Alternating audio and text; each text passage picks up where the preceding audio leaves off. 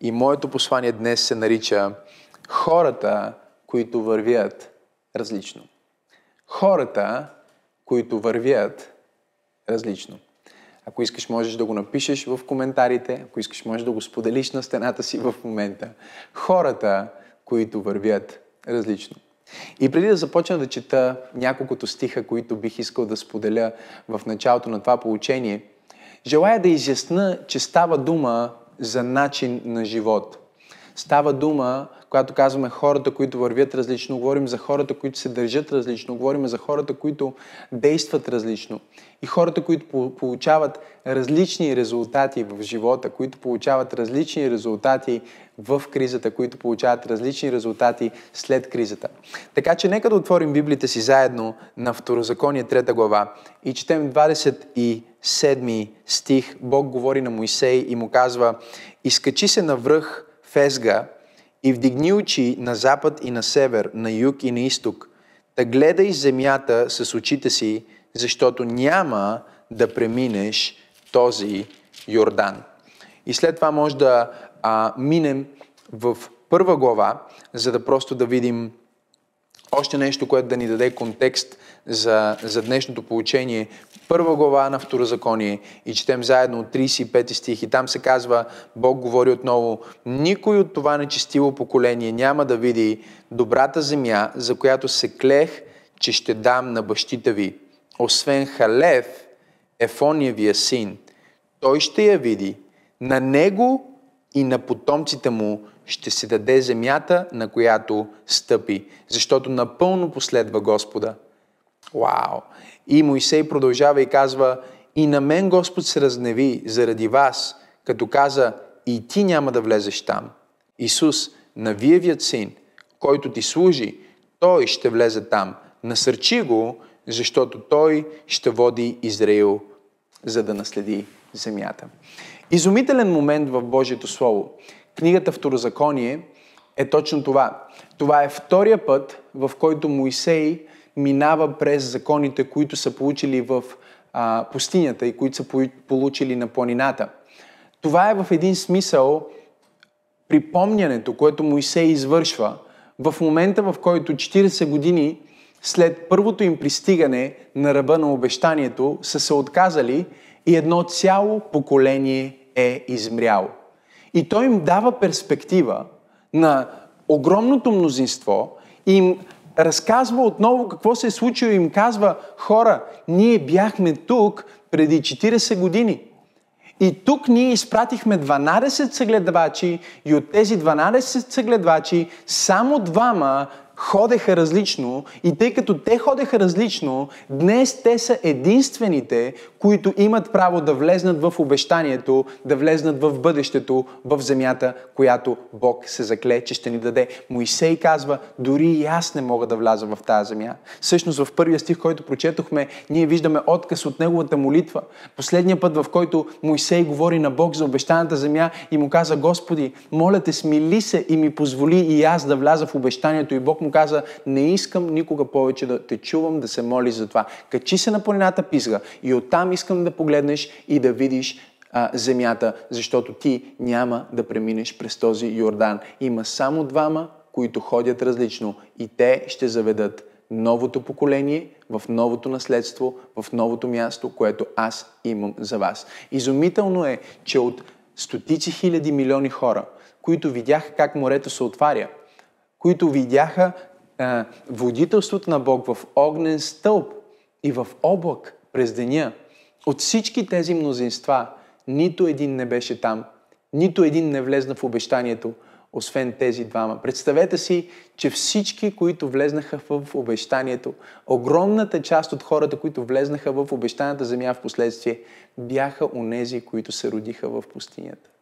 Защото в един смисъл е по-лесно да се родиш в пустиня, в трудност, в криза и да влезнеш в обещание и благословение, отколкото да се родиш като роб и да промениш начина по който ходиш. Защото робския менталитет е нещото, което ги накара да кажат не на обещанието на Бог. Но нека да видим малко по-добре, отивайки в а, числа, каква всъщност беше причината, каква беше основната причина, поради която Бог реши Халев да влезне в обещаната земя, за разлика от хиляди мъже, хиляди други мъже, които не влезнаха в обещаната земя, а измряха в пустинята. Нека да прочетем заедно от числа 14 глава и четем от 24 стих. Но понеже слугата ми Халев има в себе си друг дух и той напълно ме последва, затова него ще въведа в земята, в която влезе и потомството му ще я наследи. Бог казва, ето е основната причина, поради която Халев и Исус Навин ще добавим към този списък, поради която тези двама ще влезнат в обещанието. Основната причина е, че те имат друг дух. Може да го напишеш точно сега в коментарите, може да го споделиш точно сега, може да напишеш друг дух. Друг дух, чуйте това, друг дух означава, че те ходиха различно. Означава, че те не вървяха като роби.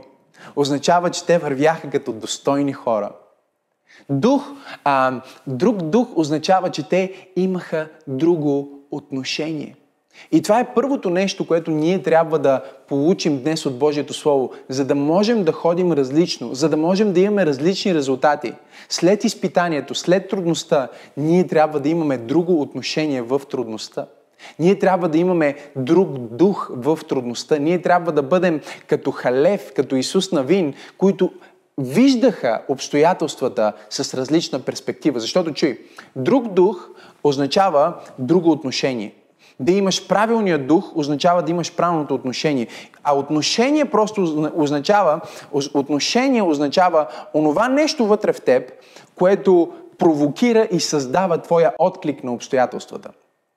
Отношение е онова нещо в теб, което провокира и създава твоят отклик на обстоятелствата. Например, ако ти имаш негативно отношение, дори невероятни позитивни неща да се случват около теб, твоето отношение ще създаде негативен отклик към позитивните обстоятелства. И аз съм сигурен и знам, че в България, и не само, но особено в България, ние сме виждали много такива хора. И виждаме такива хора всеки ден, които а, ние сме единствената нация, за която аз знам на планетата Земя, които имат поговорка, че много добре не е на добре. Тоест, дори всичко да изглежда окей, има нещо гнило. И това е провокирано от неправилното, негативно, скептично отношение, което много от а, хората имат. Дори в това време едно от ужасните и хубавите и лошите неща на пандемия и хубавите и лошите неща на която и да е криза, която може да се случи на планета Земя, е, че времето на криза всъщност е време на напрежение, което кара вътрешността да излезне наяве. И това ще бъде за абсолютно всеки един от нас. Това ще бъде за целия ни народ. И докато от една страна ние виждаме а, десетки хора, които създават граждански инициативи, към които дори църква пробуждане се включва, виждаме а, църкви, които правят социални неща, хранат бедните. Ние минахме над един тон храна, която раздадохме на хора в нужда в времето на извънредното положение. Има хора, които а, в това време най-хубавите неща започват да се проявяват от живота им и същевременно има хора, които които изведнъж започват да мразят повече, хейта се увеличава, а, а, критикарите се увеличават, онези, които сочат с пръст и плюят, дори и добрите дела се увеличават. Защо? Защото кризата ще извади твоето отношение наяве. Трудността ще извади твоето отношение наяве. Всяко напрежение, което идва в живота ти, ще изкара онова, което изпълва сърцето ти наяве. Аз наричам това ефекта на настъпения круасан. И сега ще обясня защо.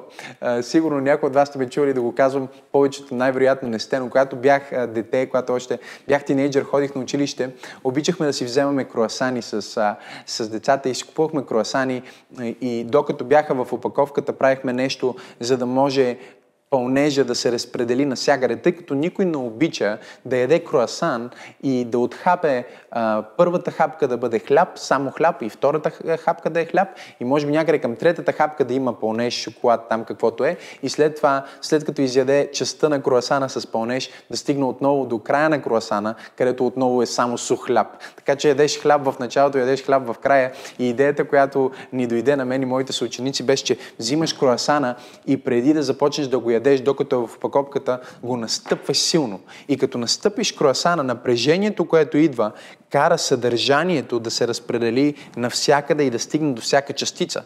Така че, когато отхапеш първата хапка, още от първата хапка да знаеш дали това е круасан с мармалад или круасан с шоколад или с какво точно е изпълнено това нещо. Обаче проблема беше, че когато го настъпиш твърде силно, понякога даже може да се чуе едно силно бум, защото се спуква опаковката, но когато го настъпиш твърде силно, това, което се случваше често е, че съдържанието излизаше дори извън круасана.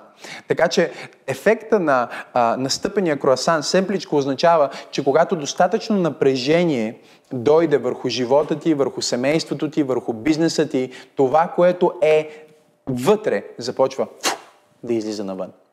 И в този смисъл времето на криза е време, в което ние трябва да ходим различно, защото ние сме хора, които са изпълнени с друг дух. Ние сме хора, които са изпълнени с друг пълнеж. Ние трябва да бъдем хора, които са изпълнени с друго отношение. Нашето отношение не трябва да бъде негативно отношение, скептично отношение, критикарско отношение, а нашето отношение трябва да бъде, бих казал, отношение на вяра.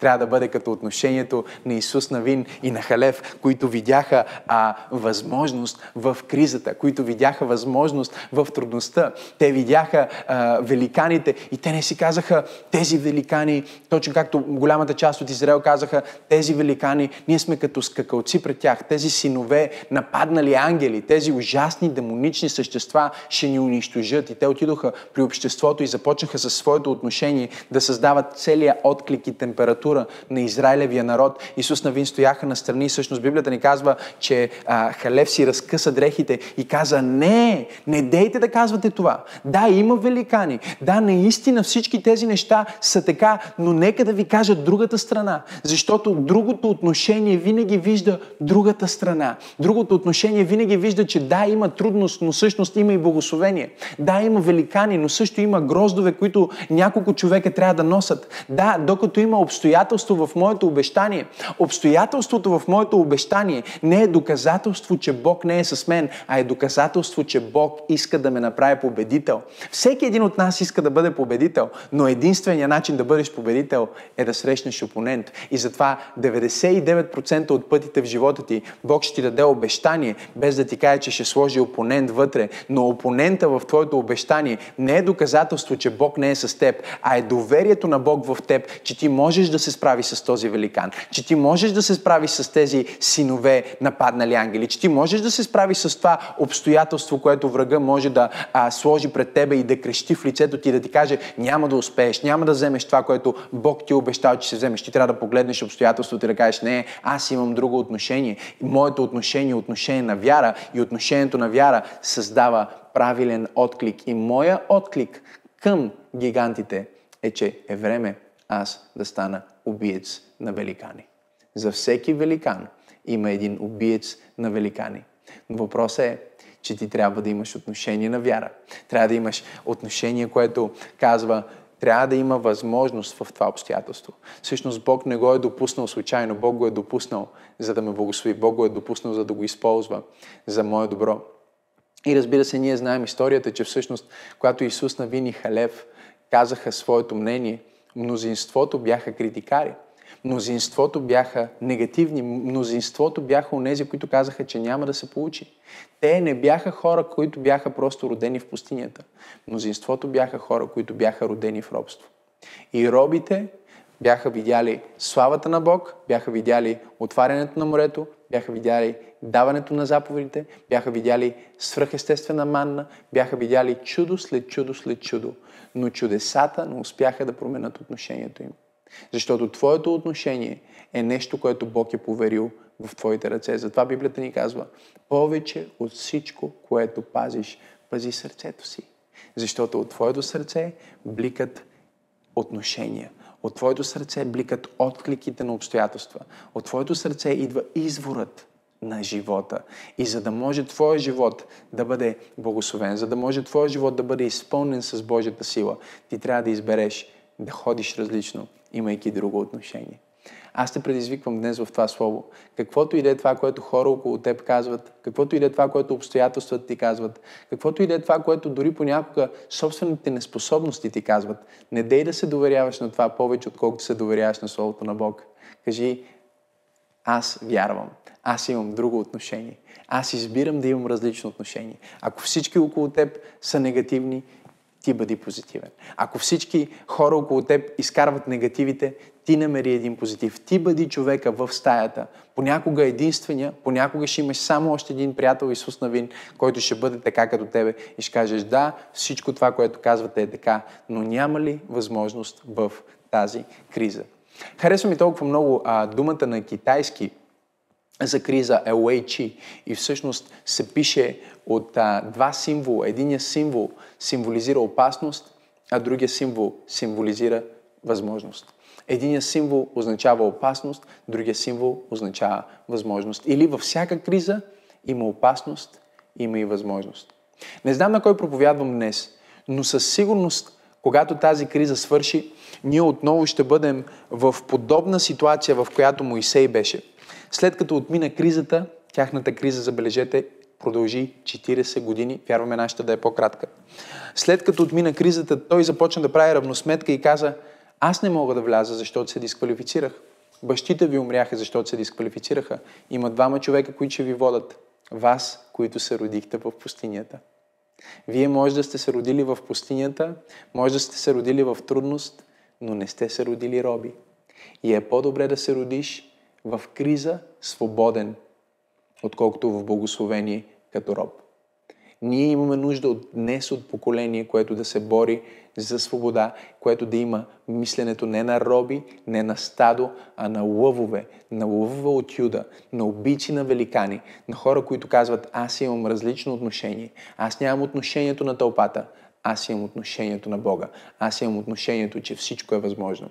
Аз имам отношението, че Бог в мен е по-голям от това обстоятелство. Аз имам отношението, че онзи, който не пожали своя син, но го предаде за всички нас, как заедно с него няма да ни даде всичко римляни 8 глава. Аз имам отношението на вяра, което идва от Божието Слово и аз изпълвам сърцето си с Божието Слово до такова място, до което сърцето ми прелива с Неговото Слово. И когато напрежение е сложено върху мен, вяра излиза от мен. Когато стрес идва към мен, сила излиза от мен. Когато удар идва към мен, помазание излиза от мен. Аз не съм негативен. Аз не съм оплашен. Аз не съм като хората в света. Аз имам друг дух. Аз ходя различно. Знаете ли, разликата между робите и онези, които са родени в криза, е, че робите са се научили в продължение на години и векове да вървят различно. Робите върват наведени, робите върват оплашени, и дори след като са освободени, робите продължават да имат различно ходене. И не знам на кой проповядвам днес, но Бог ме е изпратил да ти кажа, че Той иска ти да имаш различно ходене. Не дай да вървиш като роб. Не дай да говориш като роб. Не дай да се държиш като роб, защото не си. Библията казва, че Бог не ни е дал дух на робство, че да бъдем пак на страх. Но Той ни е дал дух на усиновление, чрез който казваме Ава, Отче, царя на Вселената, е моя баща и това ме прави царско свещенство, това ме прави принц, това ме прави царска особа и аз ще вървя с високо дигната глава, с широко отворени рамене, с радост и с усмивка на лицето си, защото аз имам друг дух. Аз вървя различно. Да вървиш различно, освен да имаш друг дух, да имаш съответно друго отношение, означава също, че ако ти вървиш различно, ти имаш различна настройка. Ти имаш различна перспектива. Нека да го, нека да го сложа в, в, в едно много семпо изречение, за да може да си го запишете. Да ходиш различно означава, че ти си говориш на себе си различно. И знам, че проповядвах това а, съвсем наскоро, но усещам, че има нужда да бъде повторено, има нужда да бъде потретено, има нужда да имаме второ законие, и трето законие, и четвърто законие, и да се повтаря това слово, докато не започне да пенетрира сърцата ни. Защото вижте, какво си казва, какво си казва един, а, един човек? И ние го виждаме в цялото петокнижие. Ние виждаме евреите, които след изхода са вече свободни. Те, те са в, в пустинята, но са свободни.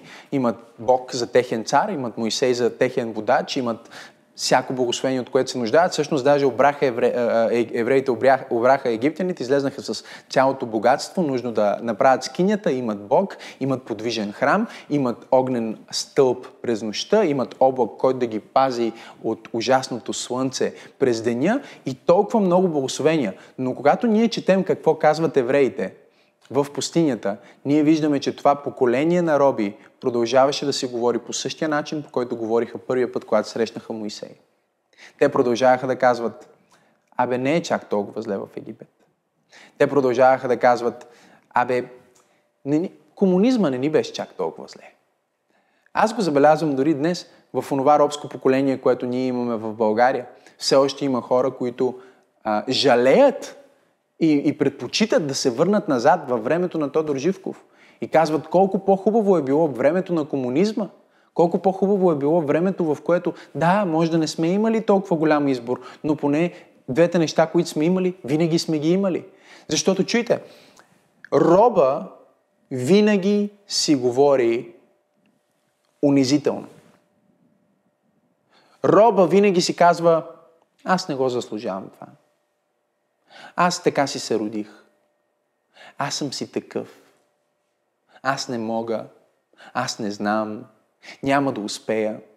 И днес, ако аз а, съм дошъл да проповядвам на някой, аз проповядвам на онези хора, които ще ходят различно през кризата, аз проповядвам на онези хора, които ще ходят различно в този сезон, които няма да имат грешно отношение и няма да си говорят врели на кипели, няма да повтарят нещата, които дявол им говори в съзнанието им в първо лице единствено число, няма да повтарят диалога на хейтера, няма да повтарят диалога на критикара, но ще вземат Божието Слово и ще започнат да изговарят други неща върху себе си. Забележете как говорят Исус Навин и Халев. Халев погледна а, народа и каза, ние със сигурност можем да успеем. Защото Бог е на наша страна. Ние сме по-силни от тях. Да, те имат великани, но ние имаме най-великия Бог. Ние ще успеем. Бог е на наша страна. Той им казва, братя, не се, моля ви, не се обезкуражавайте, моля ви хора, ние сме силни. Ние сме силни, ние можем. Е, с две думи това, което Халев правише, е, че Халев се опитваше да изживее името си. Той се опитваше да живее според стандарта на името, което му бе дадено. Името Халев означава смелост. И той каза, аз ще живея според стандарта на името, което съм приел. И аз мисля, че много християни днес сме призовани да ходим различно и да говорим различно над себе си и да говорим различно на обстоятелствата, защото ние сме приели различно име, ние сме приели различен стандарт и няма нещо по-негативно от някой, който се нарича християнин и същевременно говори а, а, мармори. Няма нещо по-негативно от някой, който се нарича християнин и същевременно говори неверие. Няма нещо по-негативно от някой, който се нарича християнин и същевременно говори в омраза. Ние трябва да влезнем в Божието Слово и да кажем същия дух, който възкреси Христос от мъртвите е вътре в мен. Аз имам друг дух и аз говоря за себе си и аз говоря на себе си по различен начин. Библията ни казва в книгата Притчи, както човек мисли в сърцето си, такъв е той. Забележете, че не казва а, каквото си мисли, това е. Той казва както мисли, такъв е. С други думи, ти си резултата на най-честата ти мисъл. И затова врага ще се бори да вкара негативни мисли, неправилни мисли в съзнанието ти, в които дори ти сам да говориш негативно за себе си, да кажеш, аз не съм красив или аз няма да успея, или ще му уволнат, аз съм най- аз съм най-неуспешният в тази компания. И колкото повече ти си повтаряш такива страхове и такива мисли, толкова повече тези мисли започват да създават поведение. И толкова повече това поведение започва да се превръща в навик. И толкова повече този навик започва да се превръща в твоя съдба и в твой начин на живот.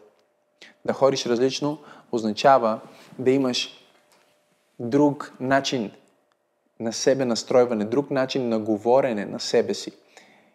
С две думи да ходиш различно означава също така да бъдеш смел. Да бъдеш смел. И вижте, обстоятелството на смелостта е, че винаги когато ти решиш да бъдеш смел, ще се намерят хора, които ще нарекат твоята смелост арогантност. Винаги ще се намерят хора, които ще нарекат твоята смелост а, гордост. Винаги ще се, ще се нарекат, а, ще се намерят хора, които ще нарекат а, твоята смелост егоцентризъм, защото те не могат да разберат как така ти имаш такава увереност.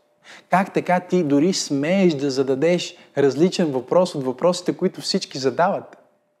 И днес повече от всякога в света, в който живеем, ние имаме нужда от смели християни, вярващи християни, които задават различни въпроси от въпросите, които света задава. Въпросите, които света задава, са едни и същи. Те са банални и са безсмислени и не водят до нищо различно. Ние трябва да зададем различните въпроси. Въпросите на вярващия човек.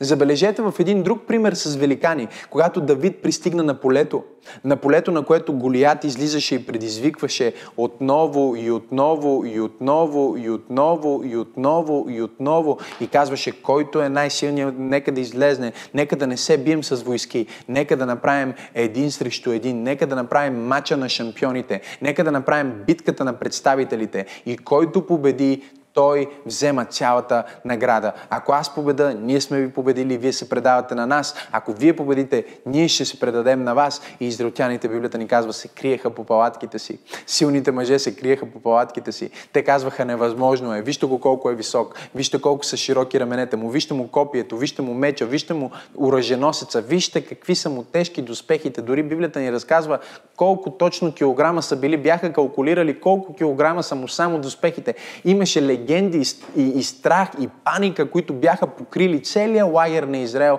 докато изведнъж не се появи един тинейджър, който зададе различен въпрос. Той пристигне и каза, каква ще бъде наградата за човека, който убие този велика? Смелост.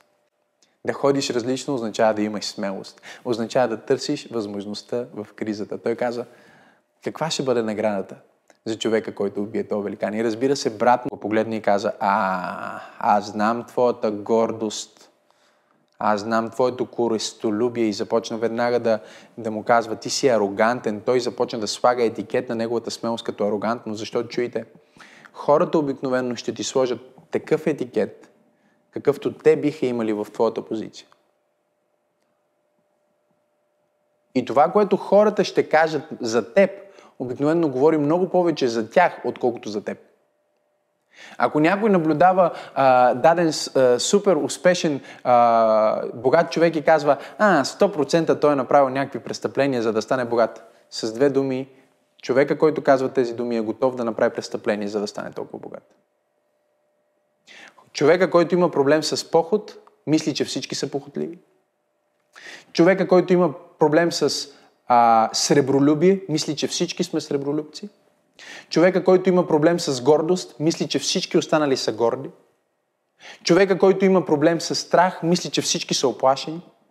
Хората непрестанно проектират своето собствено отношение, което ние виждаме в историята на, на, на, а, на Давид и, и големия му брат. Големия му брат, Библията ни разкрива, че той бе отхвърлен да не бъде цар. И една единствена причина може да бъде из, а, използвана в Библията някой да бъде отхвърлен. И това е гордост. Библията казва, на горделивите се противи.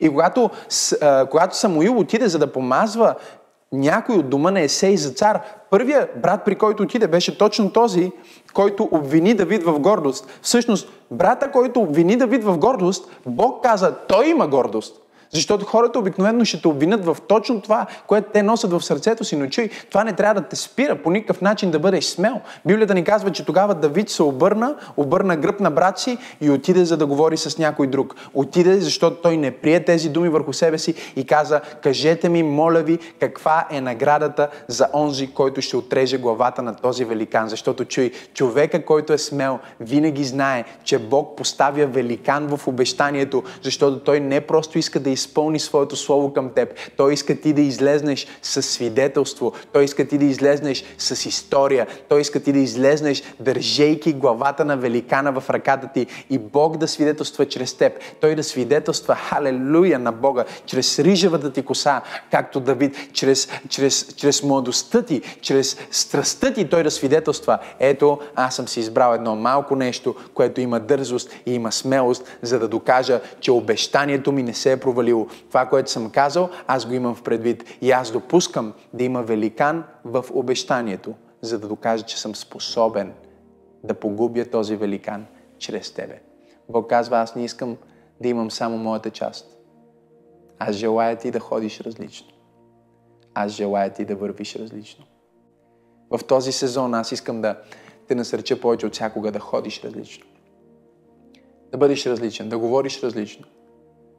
Да имаш различно отношение и да имаш различна смелост. Не се страхувай, че някой ще те осъди за твоята смелост или ще я нарече арогантно, защото Библията казва, че праведният е смел като млад лъв. Праведният има дързост, защото праведният търси наградата. Той е готов да използва кризата като възможност, защото знае, че същия Бог, който даде сила на Давид да победи Голият, същия Бог, който даде сила на Халев на 40 и след това на 80 години да поиска най-трудната планина и да прогони великаните оттам, е същия Бог, който дава сила на нас днес да се справим с всеки великан, който е решил да се настани в нашето обещание.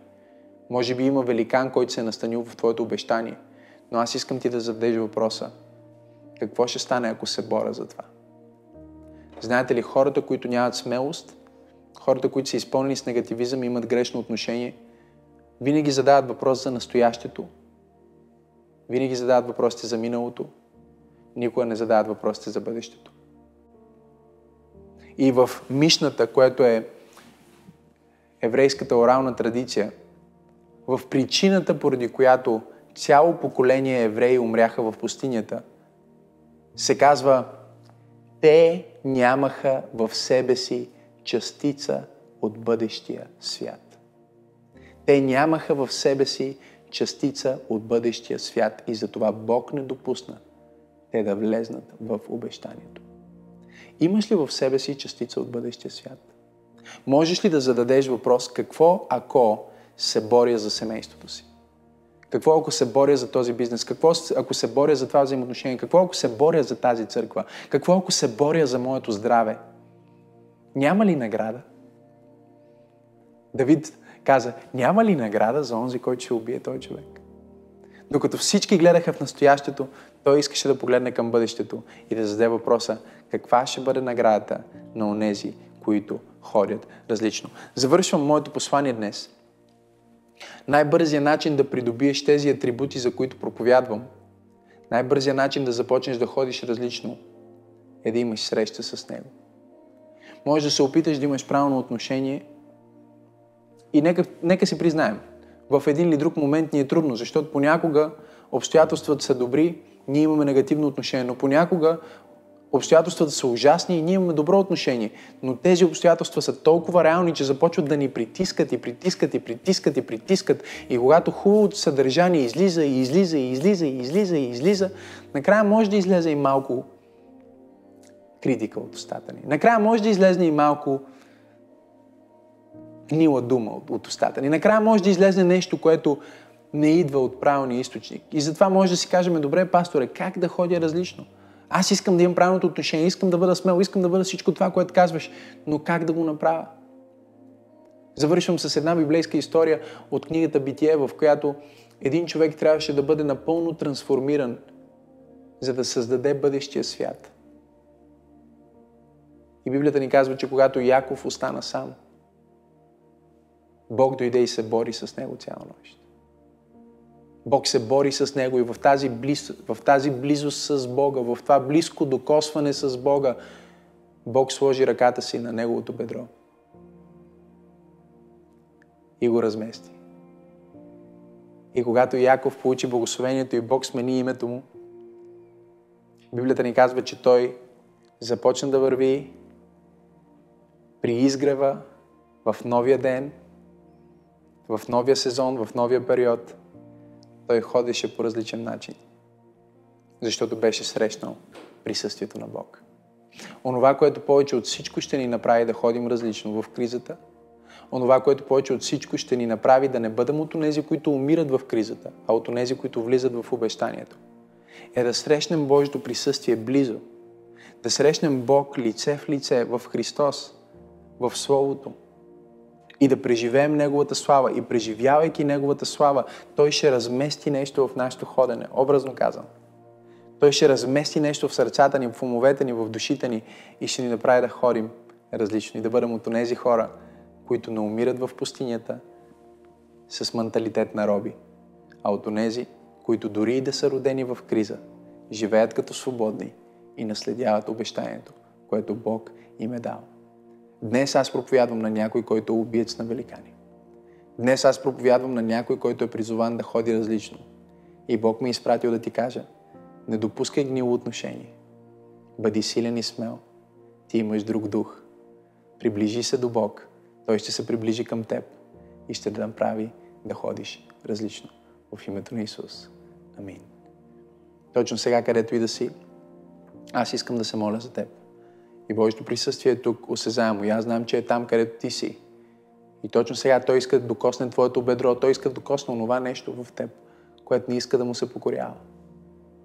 Когато ти не искаш да ходиш неговия път, когато ти не искаш да вършиш неговата воля, той ще размести нещо, той ще създаде божествен дискомфорт, ако щеш. За да можеш всеки път, когато стигнеш до себето, всеки път, когато стигнеш до аза, твоята гордост да бъде отместена и твоето аз да бъде разместено и ти да можеш да кажеш Бог е победител, Той е победил в сърцето ми. Той е победил в душата ми, Той побеждава в мислите ми, Той ме прави да хода различно. Хора идват при мен почти всеки ден от живота ми и ми казват, как така си различен? И това не е за една или друга област в живота ми. Когато съм чужбина, ме питат, ти наистина ли си българин? Не мога повярвам. Ти си различен. Ти не си като никой друг българин, който съм срещал. Ти създаваш различно впечатление за българите. Ти създаваш различно впечатление за а, този етнос. Ти създаваш различно впечатление за млад човек. Ти създаваш различно впечатление. Ти си женен, имаш две деца. Ти създаваш различно впечатление за някой от Това, което те искат да кажат, ти ходиш различно. Защо си толкова различен? И докато може да говорим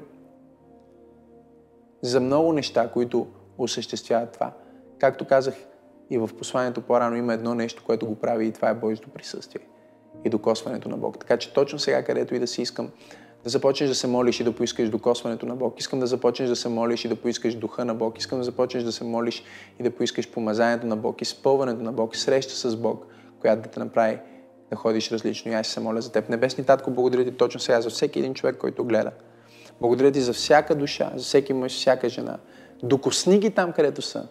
Дай им ново отношение, изкорени всяко негативно отношение – Нека отношение на вяра да се породи в сърцата им, в духовете им, в душите им. Дай им смелост точно сега в името на Исус. Не човешка, не естествена, не плътска, духовна, от убеждението, че ти си в контрол, смелост, дързост в лицето на най-мрачните трудности и обстоятелства.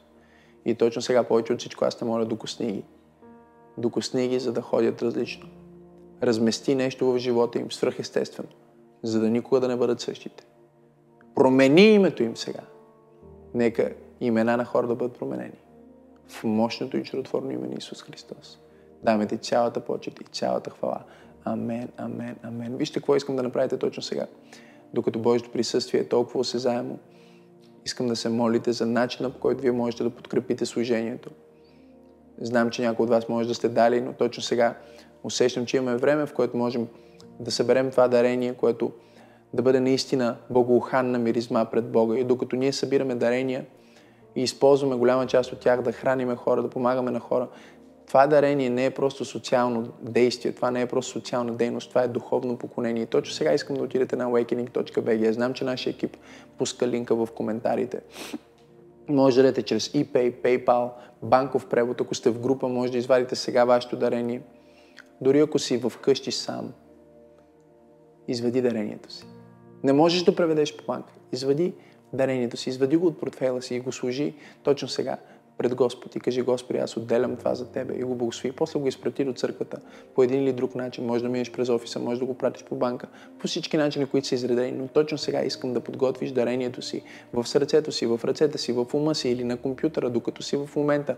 Може да отвориш банковата ти сметка или може да отвориш PayPal или Pay, каквото и да е.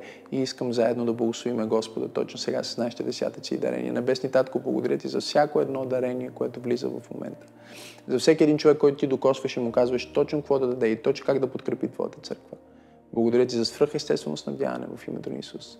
Амен, амен, амен. Чуйте, освен, че давате в момента, ако вие гледате това и ти не можеш да дадеш, защото си в много трудно положение, може би нямаш дори храна, Ние искаме да те снабдим с храна. Ние искаме да ти помогнем. Искаме да те подкрепим. Особено ако си в, в рамките на област София. Ти си наш приоритет. Точно сега можеш да отидете отново в сайта. Знам, че нашия екип пуска линка. Последвай този линк, който екипа ни пуска. И там може да напишеш кой си, откъде си, колко деца имаш. Кажи ни цялата си история. И ние искаме да помогнем на, на още хора, които са в нужда. Слава на Бога, успяхме да се погрижим за всяко семейство в Църква Пробуждане, което а, всяко семейство от членовете на Църква Пробуждане, които са изгубили работа си или са били в, в, в, трудност и нямаха възможност да се снабдят някои неща. Снабдихме за тях. След това започнахме да помагаме на други социални кампании и организации, които също помагат на хора в трудно положение. Точно сега искам, ако ти си в такова положение, да отидеш на Awakening BG и да ни разкажеш твоята история. Може би си самотна майка с две деца и са те уволнили, или може би са мъж и жена и са ви уволнили, не може да си гледате семейство в момента. Ние искаме да ви помогнем. Просто влезте в сайта на църквата, разкажете ни вашата история и ние ще изпратим възможно най-скоро а, на хората, които са в, в най-голяма нужда, хора, които да ви послужат, да ви донесат храна и просто да могат да ви помогнат в това трудно положение. Толкова съм щастлив, че мога да бъда част от църква, която наистина е фактор на промяна за животите на стотици и хиляди хора, не само в България, но по целия свят. И благодаря също на всеки един човек, който прави това възможно. Някой казва, защо споделяме това, което правим? Нали Библията казва, когато левицата, десницата да не знае и така нататък. Нещо много важно, което трябва да разбираме е, че има голяма разлика между милостиня и дарение. Милостиня е индивидуален акт, който аз мога да извърша към някой човек или към някоя организация и това трябва да остане в тайно или е за предпочитане да остане в тайно самия текст не говори, че е задължително да остане в тайно, защото всъщност стоеността на това, което Исус казва за левицата и десницата е да не се хвалиш. Буквално това е което означава. Да не се хвалиш с дарението си, но а, с милостинята си. Но има разлика между милостиня и нещо, което даваш тайно и нещо, което не искаш да казваш. И също така има разлика между а, корпоративно, ако искате ще използвам този термин, или общо дарение, в което много хора участват. Тогава това е добре да бъде публично и е добре хората да знаят какво се случва, за да могат да бъдат уверени, че тяхното целево също се нарича целево дарение, че тяхното целево дарение наистина е отишло за да срещне нуждите на хората, за които са дарили. Тук не говорим за десятъци, тук не говорим за нормалното даване, тук говорим за целево даване. И аз знам, че има хора, които дават целево в момента, за да вземем храна на някой, за да помогнем на някой. И затова ние а, даваме тази обратна връзка, че сме дали над половин, а, почти един тон храна, сигурно даже може вече да са над един тон храна, които сме а, разпределили на хора. И вярваме за още повече, което да разпределим. Но наистина е важно в този период да имаме не само хората, които идват към нас с нужда, но и от тези от вас, които са водени да участват и да помогнат, за да заедно да направим разликата. И ние ще продължаваме да ви държим в течение за това, което се случва. Ще продължаваме да ви държим в течение за хората, които достигаме, защото това време на криза е време, в което най-хубавото от църквата трябва да излезне. Щедростта трябва да излезне. Докато толкова църкви са затворени и се чудят как да а, оцелеят и да преминат през тази а, трудност. Ние искаме да бъдем църква, която служи дори на света. И за сега се получава. Нека да не спираме да го правим, защото Божието Слово казва, че ако не се уморяваме да вършим добро, непременно ще поженем. Амен, амен, амен. Бъдете благословени и ще се видим следващата неделя.